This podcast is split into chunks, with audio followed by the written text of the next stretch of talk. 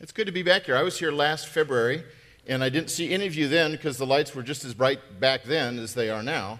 Uh, but uh, I, I, I, hear you out there, so it's, uh, it's good to be here again.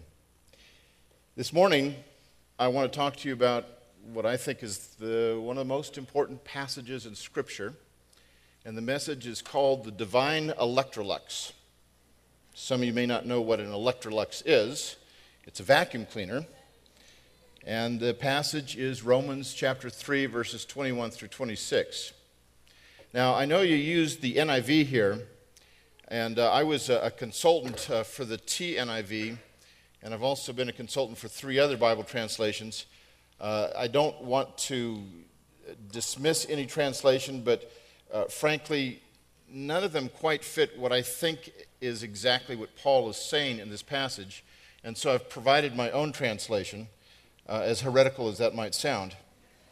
But uh, I am the uh, senior New Testament editor of the Net Bible, so uh, I, I, have some rights to deal with that translation as well. And I've worked on the ESV and even the New King James Bible and TNIV and others like that. Before I get into the message, though, I wanted to mention a couple of things. I wanted to pick up on what uh, uh, was mentioned earlier about Kilns College tomorrow and the registration for the classes. Mike uh, Saba picked me up from the airport yesterday. We went out to dinner and we sat around in his porch and talked about archaeology and his recent uh, trip to Greece. Uh, he really gets into this stuff. And uh, as we're sitting there just chatting about things for several hours, I just blurted out, I said, Mike, you must be some phenomenal teacher. And, and it occurred to me that if the other teachers are half as good as he is, then the kind of education you could get at Kilns would really be exciting. And I, I the philosophy. It's such a small school. They, they, they don't have a big boat that takes forever to steer and move in a different direction. They really are very, very innovative. I think it'd be a very stimulating th- time for you. So I want to encourage you to think about furthering your education just so you can know more about how Christians are, relate to the, are to relate to the world and to each other and to God. Mike also mentioned to me that uh, uh, one of these days when I come to Bend that I could bring uh, one of my boys we have four sons. They're all adults. And uh, I, don't, I don't know that I've told you much about them, Mike, but um, maybe you'll change your mind when I tell you this. Uh, my wife and I have been married for 36 years. Uh, Wallace, I'm Scottish. Her maiden name was Patricia Catherine O'Brien. Uh, and so you can see that we've had a, an interesting marriage, kind of taming of the shrew. Uh, but, um, and uh, it's, it's always lively in our house. Well, we have four sons, and as of last September, one granddaughter. But my wife and I decided we were going to be thoroughly biblical and very spiritual, very godly when we named our kids. And so we, we went the, the whole nine yards. Every one of them is named after a character in the, in the Bible. Not just that, I mean, that makes it spiritual right there, right? Just it's automatic. But not only that, but they're all named after characters in one book of the Bible. Not just that, but one chapter in one book. The book of Revelation, chapter 6. Our sons are named after the four horsemen of the apocalypse death, pestilence, famine, and disease. And Mike, you'd mentioned that I could bring my oldest son. Well, death does follow me sometimes, but um, I don't know if you really want him to come here. So, famine, that's, that's not a big deal. I could use some of that. But nevertheless, um, great kids, fun, fun to have boys. Well, I I'm going to give you an unnatural segue. This has nothing to do with anything except uh, just to mention this. The best football game I saw this entire year was last weekend. And um, it, I won't mention that it's the only football game I saw, but uh, I'm a fourth generation Californian. Grew up in Newport Beach, and even though I live in the South, in Dallas, that's, that's not home to me. The surf sucks in Dallas. But. Um, nevertheless, I'm, I'm, very much of a West Coaster in my, uh, my love and my attitude, and we want, my wife and I actually want to retire on the Oregon coast. Um, I thought it was a great game, and I thought the coach, uh, uh, Chip Kelly, was just absolutely in- innovative how he was doing things. It was really, really a very exciting game. So you guys should be very proud of how uh, the Ducks did in that. They got robbed at the end, but still. All right. You're going to need to pay very careful attention to this message to understand what I'm talking about when we talk about the divine Electrolux. It's kind of a riddle. In the ancient world, we have at least 15,000 letters, correspondences that have come down to us that we still have in existence today. Over 15,000 letters. And among those, Romans stands head and shoulders above all the rest as being the most important and the most influential letter from the ancient Greco Roman world. John Calvin, the famous reformer, prefaced his commentary on Romans with this statement If we have gained a true understanding of this epistle, we have an open door to all the most profound treasures of Scripture. Why is Romans so important? A century ago, two British scholars by the name of Sanday and Headlam wrote one of the best commentaries on Romans at the time, and they, they made this comment If it's a historical fact that the spiritual revivals of Christendom have almost always been associated with a closer study of the Bible, this would be true in an eminent degree of the epistle to the Romans. Think about that. If you want revival, Romans has got to be at the core of it. This is still true today.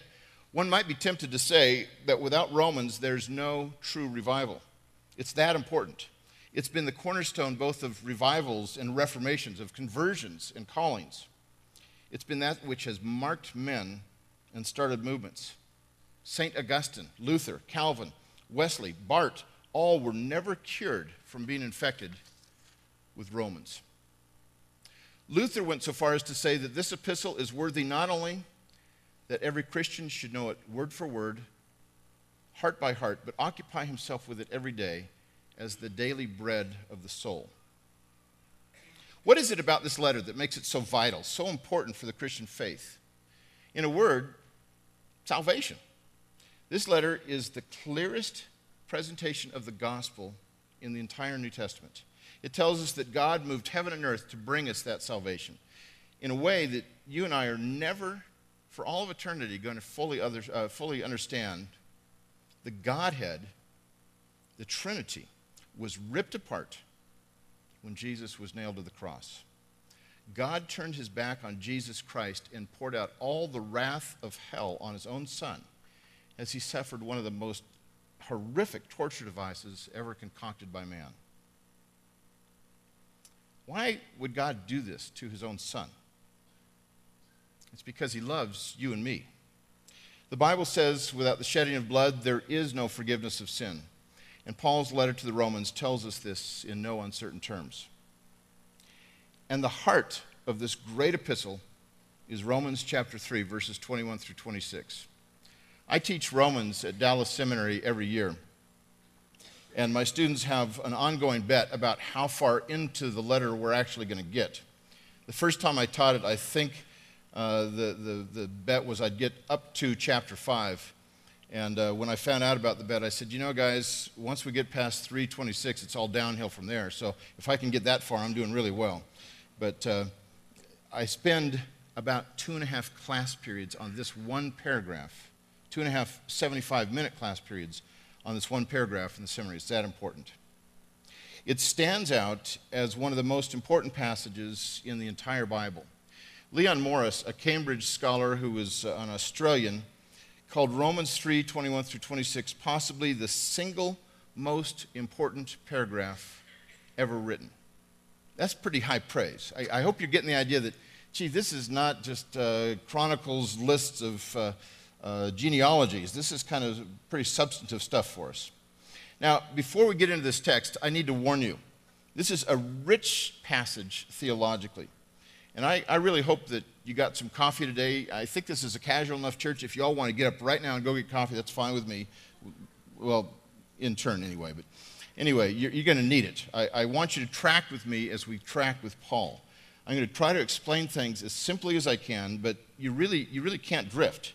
Put away your iPhones. Turn off your cell phones. Don't text your friends. Don't be checking your email. Don't daydream about the football game today or the one that got away last weekend the Bible says that it's the glory of God to conceal a matter, but it's the glory of kings to dig it out. And I want us all to be kings this morning as we wrestle with this great passage from Paul's letter to the Romans. Well, in the first three chapters of Romans, Paul rails against humanity.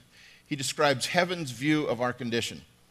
All of us, he says, are totally depraved sinners who have zero chance of gaining eternal life on our own merits. That's the bad news. Now, here's the problem God is holy, God is perfect, absolutely holy, not relatively holy, absolutely perfect. And you and I are anything but. No one does good, not even one, Paul says. From God's perspective, there's not one human being that does any good thing. No one seeks out God, not even one. All of us were spiritually dead because of sin. That's what he tells us in Ephesians chapter 2. This means that we were not responsive to anything outside the realm of sin. That's the devastating reality of our spiritual condition before God. There's an old Chinese proverb that says there are two good men. One is dead and the other is not yet born. So, not real optimistic about the goodness of people. Because we're utterly sinful and because God is utterly holy, what chance do you and I have of gaining eternal life? What chance do we ever have to stand in God's presence without being condemned, without being consumed? Well, the answer to this question is at the heart of Romans, and it's found in this paragraph, 321 through 26. And here Paul speaks in crystal clear terms about our wonderful salvation. And yet, and this is really, really important, salvation is not the driving force of this letter. As much as we may revere the Apostle Paul today, in his own time, he was constantly defending himself and his gospel. And as important as our salvation was to Paul, and you'll see it's exceedingly important to Paul, he valued the honor and the holiness of God even more. For Paul, vindicating God's righteousness was every bit as important as demonstrating his grace, especially because his accusers had assumed that Paul had capitulated on the former in order to promote the latter. In this passage, God's righteousness is seen in every verse. Uh, verse 21 But now, apart from the law, the righteousness of God has been revealed. Verse 22 Namely, the righteousness of God through the faithfulness of Jesus Christ for all who believe. 23 For all have sinned and fall short of God's glory. That doesn't mention God's righteousness by name, but it's the same general idea. It's God's presence. How do we stand in God's presence? Unless, um, unless uh, we're righteous ourselves. Verse 24, being freely justified, or literally being freely declared righteous by his grace. Verse 25, whom God publicly displayed at his death to do what? To demonstrate his righteousness. And then verse 26, this was also to demonstrate his righteousness in the present time, so that he would be just or righteous, even while justifying or declaring righteous the one who lives because of Jesus' faithfulness. Now, just in case you haven't noticed, this translation is in your uh, bulletin. You can look at it, and there's even a little outline, outline notes that say introduction. It's very creative outline. It says verse 21, verse 22, goes right through verse 26. So at least you can follow along pretty well. But every one of those verses implicitly or explicitly speaks of God's righteousness. That's the driving force for Paul, to vindicate God's holiness and his righteousness. The vindication of God's character permeates this section. Paul goes to great lengths to make clear, clear that his gospel in no way undermines Paul, God's holiness, nor does it wink at sin. This is his response to certain Jewish Christians who thought that Paul was soft on sin.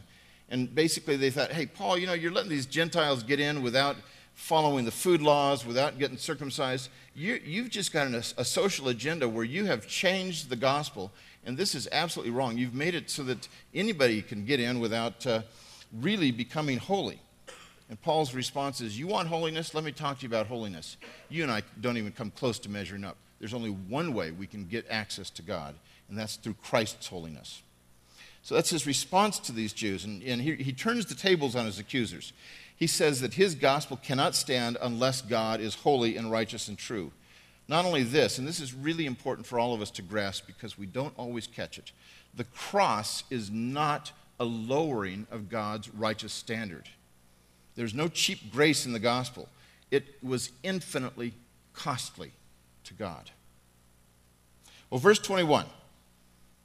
But now, apart from the law, the righteousness of God has been revealed, even though it is witnessed by the law and the prophets. We're going to go through some of the key phrases in these verses because I think this is such a rich passage. It's important for us to Just think through exactly what Paul is telling us. And my prayer for you today is that this is going to minister to you in some deep ways that you didn't expect. Because this is a message that every single Christian throughout their whole life needs to hear, really on a daily basis. Paul begins, but now. This is a decisive break in time. The cross is the central point in all of human history as far as Paul was concerned. Everything up to the moment of Christ's death pointed to it, everything after that moment points back to it. And with the resurrection, it's the most significant event in all of history. Everything changes in God's dealings with humanity with the coming of the cross. Apart from the law, this righteousness of God was not accomplished by the law. Paul's saying it wasn't accomplished by the Old Testament law, by the Mosaic law. Obedience to the law could not save because no one could obey it perfectly. And later in Romans 7, Paul is going to talk about the law, and he's going to say the law is perfect and holy and righteous, but it's impotent. It can't do anything for us. If you will, the law is like a sterile spoon. And you take our lives, and it's as if you have this, this glass and you scoop it up into the mud outside, and then you let it just sit on the windowsill for a few days. All the sediment drops down to the bottom. It looks like you got a clear, clear water in there. The law comes along, the spoon comes along, and just stirs it up. Does it make our lives dirty? No. It reveals the dirt that really is there. But can it get rid of it? No. The law is perfect and holy and righteous, but it's impotent. And Paul says we have righteous now, a righteousness now that comes apart from the law, and we're no longer under the Old Testament law. The righteousness of God, he says, has, has come. This is a righteousness which comes from God. The reformers called this an alien righteousness. It's one that's not inherently our own. It's an imputed righteousness, is another term they use. It's a righteousness that comes from God which cannot be obtained through the law. Because God is holy and because you and I are not, we must be clothed with His righteousness if we're to stand in His presence. His righteousness has to be imputed to us. And this righteousness has been revealed. This means that it is now come at last. And then Paul adds, even though it's witnessed by the law and the prophets, this apart from the law righteousness of God is nevertheless attested by the law. The, the law and the prophets spoke about this. Moses spoke about the coming Messiah. There, uh, Jeremiah spoke about the new covenant. God's righteousness is now disclosed in the cross, and it's accessible through the cross but, this righteousness is not foreign to the Old Testament, even though it was inaccessible through the law. Paul is concerned that his readers understand that he's not preaching a gospel that contradicts the Old Testament. His gospel fulfills it, it does not destroy it. Verse 22, he adds, namely, the righteousness of God. Now he's defining this righteousness that comes through the faithfulness of Jesus Christ for all who believe, for there's no distinction. And here he defines it by saying it comes through the faithfulness of Jesus Christ. Now, most modern translations here have through faith in Jesus Christ, and this is one of the two key places where I would have disagreements with most translations. The Net Bible has the faithfulness of Jesus Christ instead of faith in Jesus Christ. Translations reflect biblical scholarship, and some of the latest scholarship has argued that this phrase in Greek should be translated through the faithfulness of Jesus Christ instead of through faith in Jesus Christ. Well, at bottom, both sides would regard the object of our faith to be Christ but those who consider the faithfulness of Christ as the meaning uh, also see something else going on in this text here. The focus is on what Christ accomplished more than on what you and I must do to be saved. And I think the passage is better translated as the faithfulness of Christ rather than faith in Christ. I'll give you three reasons why. First of all, the Greek word used here can mean faith or faithfulness. In Galatians 5:22, Paul speaks about the fruit of the Spirit love, joy, peace, patience, kindness, goodness, gentleness, faithfulness, self control. Faithfulness. It's the same word that is used here in Romans 3:22, and there it's translated faithfulness.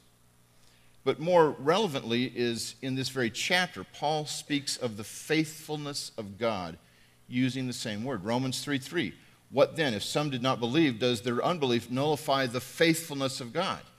He's not saying, does their unbelief nullify faith in God, but the faithfulness of God. Again, it's the same word that's used here. And then the third thing is this in this very verse, if this meant faith in Christ, then you have redundancy in this verse because the very next clause says, for those who believe. Well, if this phrase means faith in Christ, why would Paul have to add for those who, who believe? Obviously, faith in Christ is for those who believe. But if the faithfulness of Christ is applied to those who believe, then they're making two different statements. Taking it as faithfulness of Christ shows that God's righteousness is not soft on sin. And again, that's the whole image of what this context is about. He's vindicating God's righteousness. Jesus Christ had to be perfectly faithful to the Old Testament law. He had to obey the law completely because his faithfulness had to cover believers' unfaithfulness. And basically, I understand verse 2 to be saying this The righteousness of God has become available because of Christ's faithfulness to the Old Testament law. He's the perfect Passover lamb who died in our place. And Paul even uses that imagery in 1 Corinthians 5 7 when he speaks of Christ, our Passover lamb. The Lord fulfilled the law in its moral precepts and its prophecies, all that the law looked forward to. Because the object of our faith was perfectly faithful to God, both in his life and his death, he's worthy of our faith. And because he was faithful, our faith in him saves us. Paul adds, for all who believe. The idea is that those who believe in Christ have the faithfulness of Christ applied to their account. But our faith is only as good as the object of that faith. And since Christ is faithful, he's worthy of our faith. Now, a major implication that I think evangelicals often miss is that it's not so much how much you believe that gets you saved, but whom you believe. Let me illustrate this with, um, it's a made up illustration, but I, I, you'll get the point. There's two men standing at a cliff, and across the cliff is a great chasm that goes a couple hundred feet. There's two bridges that go from one cliff to the other. It's a sheer drop off, six, seven hundred feet drop off. One bridge is a superhighway. You could load it up with Mack trucks all day long, it's going to stand forever, no problem. One man is standing in front of that bridge.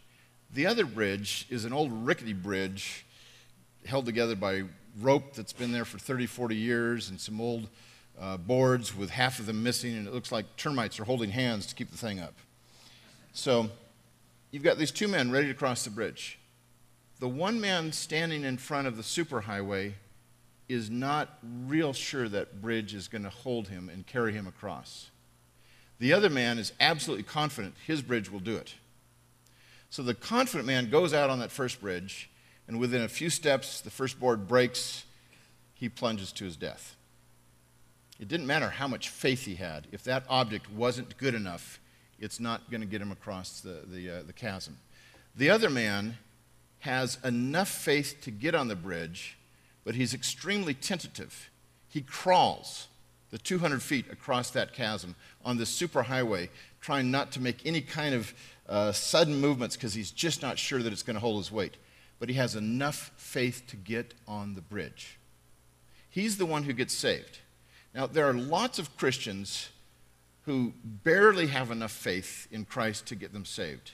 Their lives right now are not nearly as, enjoyable, as enjoyable, not nearly as full as they could be, because their faith is not nearly as strong as it, as it should be. But it's in Christ, and that's far more important than how much faith they have. And so it's not faith in faith that saves us. It's faith in Christ that saves us. And that's really the key that we need to keep in mind. Now, I used this illustration years ago when I was talking to uh, some kids at church. It was a bunch of uh, little boys, 8 to 10 years old, that were going camping uh, with their dads. And uh, I gave this illustration and shared it with them and said, yeah, I want you to make sure you, really put your faith in Jesus Christ. And so then we decided to go on a little hiking trail and came across this wooden rickety bridge over a little area of water. And so all these boys are looking at me, they, they didn't understand the message very well, but they said, Is this the, the powerful bridge, the one we can have faith in, or is this the old rickety bridge? I go, Lord, you got a sense of humor. This is. so I said, Men, This is the Strong Bridge. And I marched right out, and I was grateful it held. So, anyway. For there's no distinction. The rules are the same for all of us. We're all sinners, Jews and Gentiles, all of us. And we all gain access to God's presence only through faith in Jesus Christ. It doesn't matter if you were born in a Christian home or if you've lived a life devoted to doing good for others. There's not one work that you can do, not, no status you can have that can get you even one iota closer to heaven.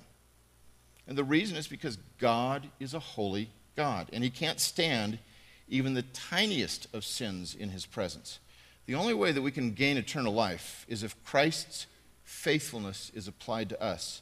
And the only way that that happens is if we put our faith in Him. It's not putting 99% of our faith in Him and 1% of our faith in us. It's 100% of our faith, even as weak as it may be, but the object of faith is the key. Now, verse 23 is one of these verses that we all quote, and yet we don't read it in its context. For all have sinned and fall short of God's glory. The question here is who are the all who have sinned? Now, theologically, you could certainly argue that all people are sinners. Paul, in fact, says that in Romans 3, verses 9 through 20. He establishes in no uncertain terms that everybody on the planet is a sinner. But is that what this verse means? I don't think so. Look at what he just said in verse 22, where he speaks of the all there all who believe. The same all are almost surely in view in verse 23 as well. And you're, you're going to see why this is so important in just a few minutes. There's two verbs that describe our state in verse 23.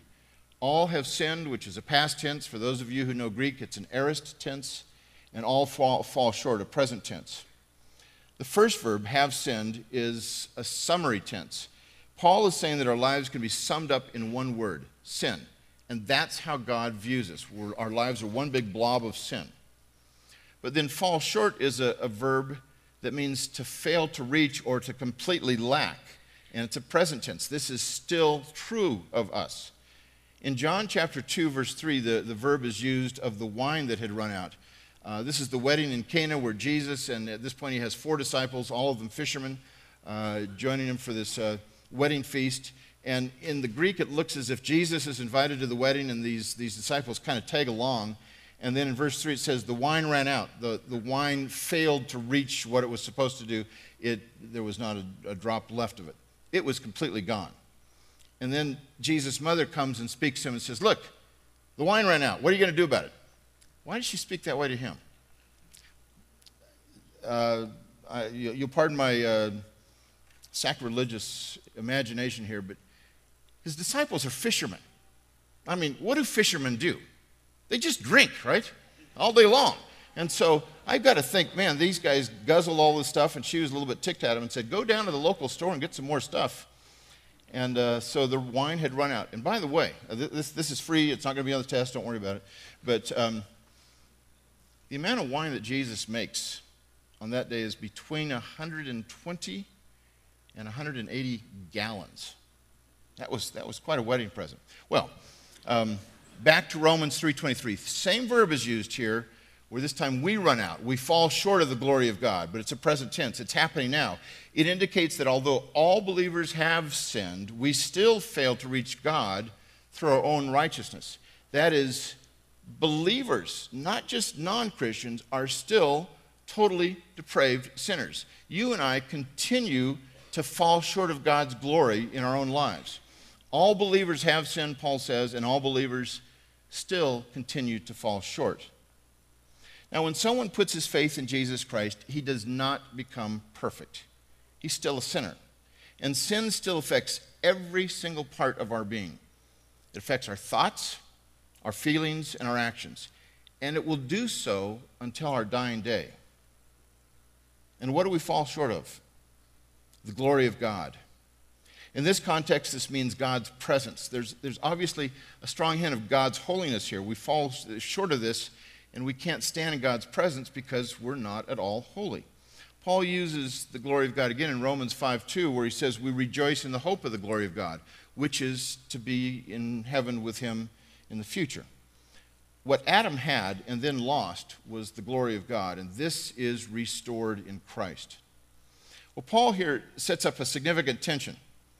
Those who believe in Christ are those who have sinned and who still fall short of the glory of God. How then can we be saved? Well, the, Paul, the apostle just loves to mess with our minds, and he's going to do that right up until he gets to verse 24. And here we read, while being freely justified by his grace through the redemption that is in Christ Jesus. James Edwards, in his excellent commentary on Romans, sums up the significance of this text this way. In all Scripture, there's probably no verse which captures the essence of Christianity better than this one. Here's the heart of the gospel the mighty, nevertheless, the momentous divine reversal. Everything in verse 23 was due to humanity, everything in verse 24 depends on God. Romans 3:24 starts off with a participle in Greek, and I'm not going to give you too much of a grammar lesson, but you need to get this much. It's not a new sentence, but it's rather a subordinate clause to the preceding. Many translations start a brand new sentence in verse 24, but it really is, is still subordinate to the preceding. It means while being justified. It doesn't say they are justified. We should translate while being justified. What it's doing, what this is telling us, is that this happens while something else is going on. And what is that something else? It's the present tense in verse 23. All have sinned and are continually falling short of God's glory while being declared righteous. You see the tension? We are continually falling short of God's glory, while on this level, God is declaring us absolutely perfect, holy, and righteous. Two things happening at once. Well, the implication is this that those who are justified freely are the all of verse 23 if the all of verse 23 were all sinners, that is, not just Christians, but all sinners, then everyone would be justified. All people have sinned while being freely justified. That means everybody gets saved. Everyone would get saved if that's what the text meant. But it, just, it obviously doesn't mean that because salvation would then be universal regardless of what one believes. And the New Testament is very clear that unless we put our faith in Jesus Christ, there is no salvation it stands in con- a direct contradiction to the testimony of the New Testament. Peter said, There's no other name under heaven by which people can be saved. And more concisely, Paul says in verse 22, the righteousness of God comes to all who believe. When Paul prays for his fellow Jews in Romans 9, he wishes that he could be sent to hell if that would save but one of them. Have you ever noticed that? Romans 9 3 says this For I could wish, or I could pray as another translation, that I myself were accursed, cut off from Christ for the sake of my people. What Paul is saying there is if it were possible, I would go to hell if just one fellow Jew would get saved because of my death. That's how much he loved his own people. And it also shows us how necessary it is to put our faith in Christ. If that kind of a thing is what's essential, then obviously just not everybody just gets saved. We have to put our faith in Christ. Well, why would he even contemplate this one if, if everyone would get saved? Why do we send out missionaries if everyone is going to be saved? Why do we care what people believe if faith in faith is what saves you? If I get on a bus that's heading towards San Francisco, and I sincerely believe with all my heart that it's going to Denver, no, no amount of faith is going to change my destination. Faith in faith is worthless. Sincerity itself is worthless. It's faith in Christ that saves us. Well, what does it mean to be justified? Roman Catholics and Protestants are divided over this issue. Catholicism regards justification to mean imparted righteousness. That is, God infuses his righteousness into us and changes our character on the spot or at least begins to change our character. Well, Protestants take this to mean imputed righteousness, that it's a legal declaration about us which is true of our status but not yet of our state. And the difference is important. If righteousness is imparted, then God makes us righteous. If it's imputed, then God declares us to be righteous. If it's imparted, then there's no assurance of salvation because God does not make us entirely righteous immediately. If it's imputed, there is indeed assurance of salvation. Because the legal declaration of our righteousness is the divine statement about our status, not about our practice. So that's, that was dense theologically to follow, wasn't it? Well, just hang on, it gets worse. So, to justify here, I think, must mean to declare righteous, and here's why. The all who believe, in verse 22, are also the all who have sinned and continue to fall short of the glory of God. And those who fall short are also those who are justified while they are falling short. This can only mean that God declares us righteous before Him. Our continual falling short of God's glory means that He has not made us righteous. Not yet. He will. But it starts with this legal declaration but he can declare us righteous even while we are still falling short. Anything that speaks of imperfect obedience or hints that we can even add one iota to the finished work of Christ mitigates Paul's argument. For the only way that God can declare the ungodly to be righteous is that there must be a final, alien, perfect substitute for our sins. And Paul makes this statement. You catch it in verse 24. I think you'll see it when we get to the last key word here. While being freely justified by his grace through the redemption that is in Christ Jesus. Just in case we don't get Paul's point immediately when he says being freely justified, he clarifies it. We are justified freely by his grace, which comes through the redemption that is in Christ. Freely and by his grace tell us that God is not paying us back for our goodness but He's giving you and me a gift that we don't deserve. And that gift is the redemption that is in Christ Jesus. Now, here's the illustration that, that I think is going to help you catch what this is about. Redemption is a word that comes from the slave market. When a person was set free, he was redeemed from his slavery. This was done by a purchase, which in this passage is Christ's sacrifice. And here's the point if I set a slave free, I don't immediately change his character, but I do immediately change his status. If you've ever seen the movie uh, Trading Places with Dan Aykroyd and who's the other guy? What, what's that? Yeah, Eddie Murphy. Right. So sorry, uh, uh, brain fart. So um, in, in these guys trade places. Eddie Murphy goes to live in Aykroyd's house. His status has changed, and yet he's trying to steal things and all this. His character hasn't changed yet, but his status has changed. That's the picture that Paul paints here. And after a while, he gets used to the new status and realizes, and his character grows into that status, if you will. It's not the best illustration, but this whole business about redemption is when you set somebody free, you change his status whether his character is there yet or not is irrelevant. It will be in time. But the basis is not his character changing. The basis of his redemption is that his status has changed. Further, Paul has just gone to great lengths to show that we're sinners who simply cannot please God by our own efforts. If all of our righteousness, as Isaiah says, is as filthy rags, then how can anyone add to the work of Christ on the cross? can a candle shed light on the sun? I think this is one of the most precious truths in all of Scripture. When we're saved, God first and foremost changes our status. He looks at the shed blood of Christ and he regards his death as the perfect work, the perfect sacrifice that covered all of our sins, past, present, and future. We're justified, to use Paul's language, even while we are sinners even while we are continually falling short of God's glory. In other words, our salvation does not depend on our works.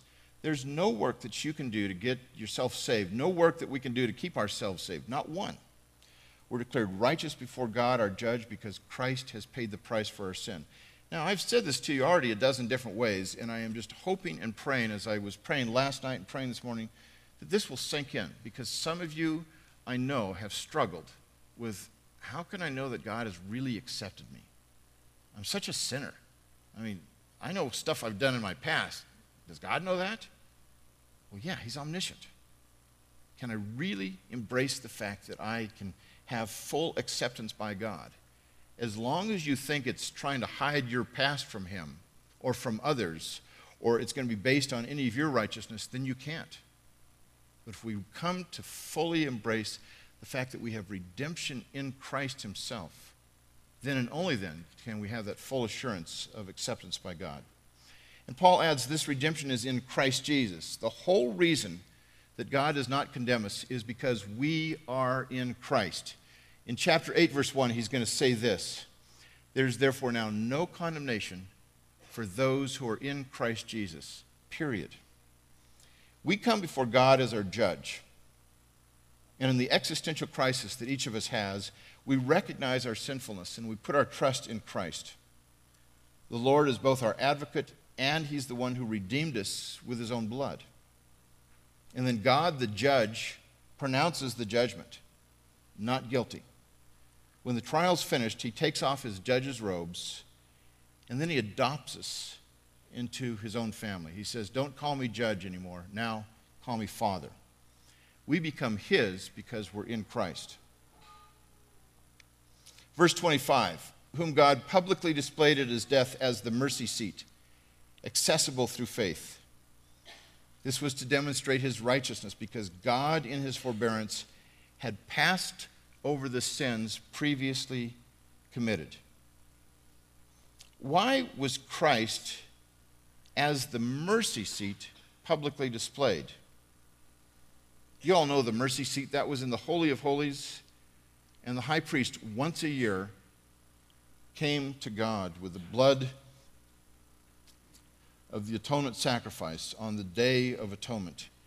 And there's old rabbinic um, lore that suggests that they actually tied a rope around his waist so that if he did anything wrong inside of the Holy of Holies and might have gotten struck down by God, there's no one who could go in. They never had janitors go in and clean up the Holy of Holies, you know. And so they'd have to pull the body out. But um, here you have the mercy seat publicly displayed. Not just the one priest representing all the people, but all of the people have access to the mercy seat. This imagery tells us what the Gospels say. The temple curtain was torn from top to bottom, revealing that access to God is now available to all. At the moment of Christ's death, and that temple curtain was 15 feet tall, several inches thick. Well, once a year, the high priest would go into the temple on the Day of Atonement and he'd offer sacrifices. Only the high priest would thus ever be in the presence of God. And the place where he would meet God would be the mercy seat. With the death of Christ, all of this changed. The temple curtain was torn from top to bottom at the moment when Jesus died on the cross. His death opened up the Holy of Holies to all of us.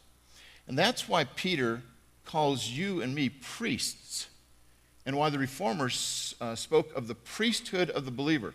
We don't need to go through a priest to gain access to God. We are priests, we go directly to Him.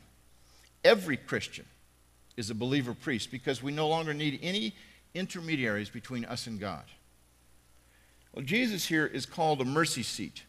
Now, most translations have he's as a propitiation or an atoning sacrifice, but it's the same word that's found in Hebrews 9 5, where it says, Above the ark were the cherubim of glory, overshadowing the mercy seat. Now, a doctoral student at Cambridge University worked on his PhD for 12 years on what this word meant in Greek. Bit of a slow starter. That was his doctoral dissertation. He did exhaustive research and he came to the firm conclusion fairly recently that this must mean mercy seat rather than atoning sacrifice. One of the great joys of working on the Net Bible was that this was the first Bible ever beta tested on the internet. And we'd put out preliminary translations on the internet for the world to see. We got well over 100,000 comments on various aspects of the translation. And as we went through it, we had here propitiation. And this doctoral student wrote to us and he said, I just got my dissertation uh, finished. Uh, would you like to take a look at it? We examined it and we were convinced by the argument, so we changed it to mercy seat. Well, the language obviously is metaphorical, but it moves in one direction. Christ is, of course, not the literal mercy seat, but he does represent it. And the mercy seat was where man met God once a year on the Day of Atonement. In Christ, you and I all have that free access to God. And since all of us come to the mercy seat directly, there's no longer any need for priests. Isn't that great news? This is just, it's just unbelievable, the imagery here and the, the spiritual realities that Paul is addressing. Well, this was to demonstrate his righteousness. Paul is still concerned about God's righteousness throughout this whole section.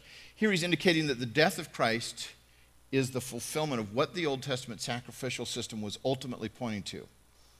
He's the perfect sacrifice that the Day of Atonement looked forward to. The Old Testament sacrifices, catch this, could not really pay for any sins at all. Not one of the Old Testament sacrifices ever paid for a sin. All they could do was point to the one who would. Here's what the author to the Hebrews says The law possesses a shadow of the good things to come, but it does not possess the reality itself, and is therefore completely unable, by the same sacrifices offered continually, year after year, to perfect those who come to worship, because it is impossible for the blood of bulls and goats to take away sins. Here's a way for us to think about this. It's an inelegant picture, but this is the reason for the title of this message. The Old Testament sacrifices were like a broom, and year after year, for centuries, they would sweep the dirt under the carpet. They couldn't get rid of it, they did not take away the dirt of our lives, but they could cover it it's the idea of atonement. The cross of Christ is like a vacuum cleaner. It comes along and sucks all that dirt up permanently. It's an Electrolux, if you will. Inelegant picture, but I hope you get the, the idea. This is how God could pass over the sins previously committed, which is what Paul is saying. He passed over the sins by just hiding them under the rug, only by looking forward to the actual payment for sins that his son would make. Now, in the Old Testament, these sins were overlooked. What, what, does it mean to say they're overlooked? The Old Testament sacrificial system itself was an overlooking of sins because it never finally and completely dealt with sin. God allowed an imperfect vehicle, a symbol really, to be the means by which sins were swept under the carpet. But as the author of Hebrews argues, animal sacrifices were but a shadow of realities that would be revealed later. It's in fact only in the cross where God fully satisfies his own righteous anger against sin. He poured out all of the wrath and anger that everyone in the world deserves on his son in those six hours on the cross. That's a demonstration of his righteousness. We must never think that the cross is a lowering of God's standards. Rather, it establishes his holiness like nothing in the sacrificial system ever could. Well, finally, we come to verse 26. This was also to demonstrate his righteousness in the present time, so that he would be just, even while declaring righteous the one who lives because of Jesus' faithfulness to demonstrate his righteousness. Notice the repetition. Verse 25 says that the death of Christ in the past was to demonstrate God's righteousness. Paul reiterates this phrase in verse 26, and he says that the death of Christ also demonstrated God's righteousness at the present time. Well, how could it do both? Well, unlike the sacrifices of the Old Testament, which had to be repeated over and over and over again for centuries, Christ's death is never to be repeated. It was once for all. It was a permanent payment for sins. His death covers our sins, past, present, and future. Every one of us has skeletons in our closet, things in our past that we wish we'd never done. If you're over 25 years old, I'm pretty sure you've done some pretty terrible things in your life. When are you going to stop beating yourself up over it? When will you realize that the omniscient God knows all and that the other shoe is not going to drop? That in Christ he has forgiven you for all of that crap. When will you stop feeling guilty over what God has forgiven you? We add guilt to ourselves when Christ has paid for that. And frankly, that in itself is blasphemy. Not the kind that's going to send us to hell, but it's to say, you know, Lord, you paid for 99% of my sins, but this 1%, I'm still hanging on to that because I want to have a pity party and I want to feel bad about how I messed my life up. Let's get over this. These things can haunt us and paralyze us. In Romans 8, Paul says, If God is for you, who can be against you? God is not the one who's holding our feet to the fire like this. He's not the one who's reminding us of our past. We can't relive it. But what you and I can do is embrace God's forgiveness. Jesus Christ has paid for all of our sins, past, present, and future. And until you and I really believe that, we will never be free never be free to be ourselves. We'll never be free to live life to the fullest, free to serve the Lord. Paul says, so that. This introduces the purpose in Greek. He tells us that one of the reasons why Christ died, and it's a reason that really should surprise us. He says, so that he would be just.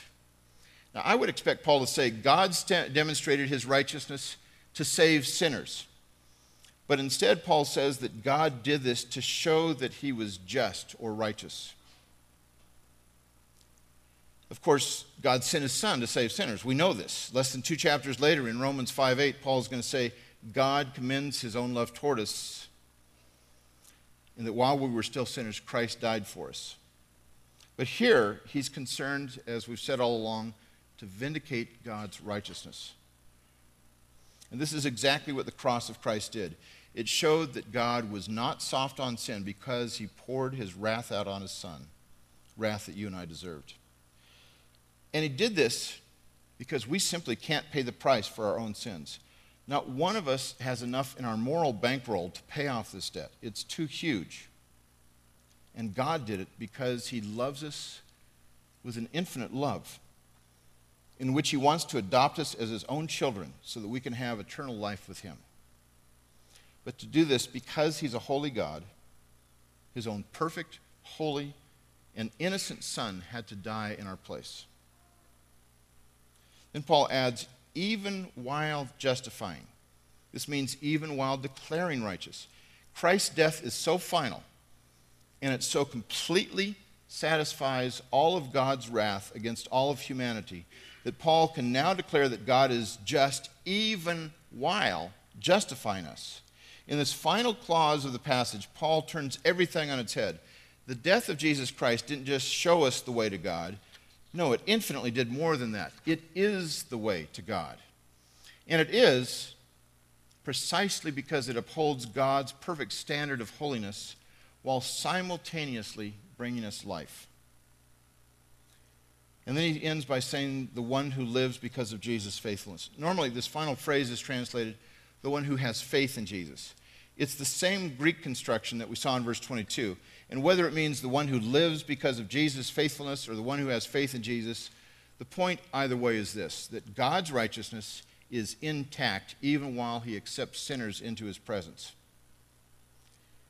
We see here the principle that all the Old Testament sacrifices point to and that Jesus fulfills.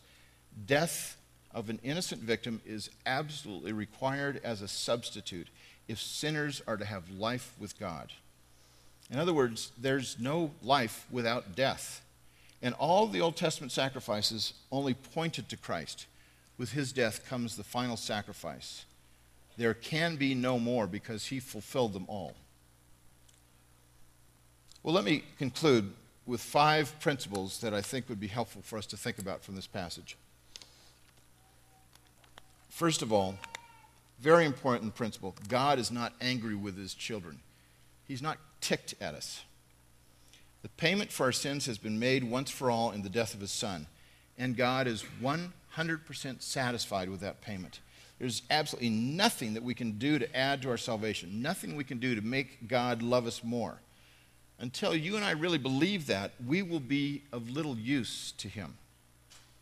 May he grant us the grace to quit playing games with him, of trying to impress him, or of trying to hide our sins from him. Secondly, it's not faith alone that saves us, but it's faith alone in Christ alone. Let us never forget that it's in Christ alone. Strong, sincere faith is not enough if it's misplaced. The object of our faith must be Christ Himself if we ever hope to stand unashamed in the presence of God. Third, until we realize that we contribute nothing to our salvation, we cannot have assurance of that salvation. Our assurance does not depend on us, but on Christ. And uh, frankly, I can't tell you how much trusting in Jesus Christ, really trusting Him, is going to revolutionize your life. But until you really trust Him, you're going to have moments of fear, and you'll always be second guessing yourself. This kind of a, a problem occurs especially for people who have grown up in a Christian home. Because their assumption is because I'm raised as a Christian, I should be a good person, and I know some basic things of how I should live life, and yet I've screwed up. And so I've got to add to my salvation somehow. The worst kind of people, believe it or not, are seminary students. You know, those who are training for the pastorate. That's the worst kind of person who should ever go into the pastorate.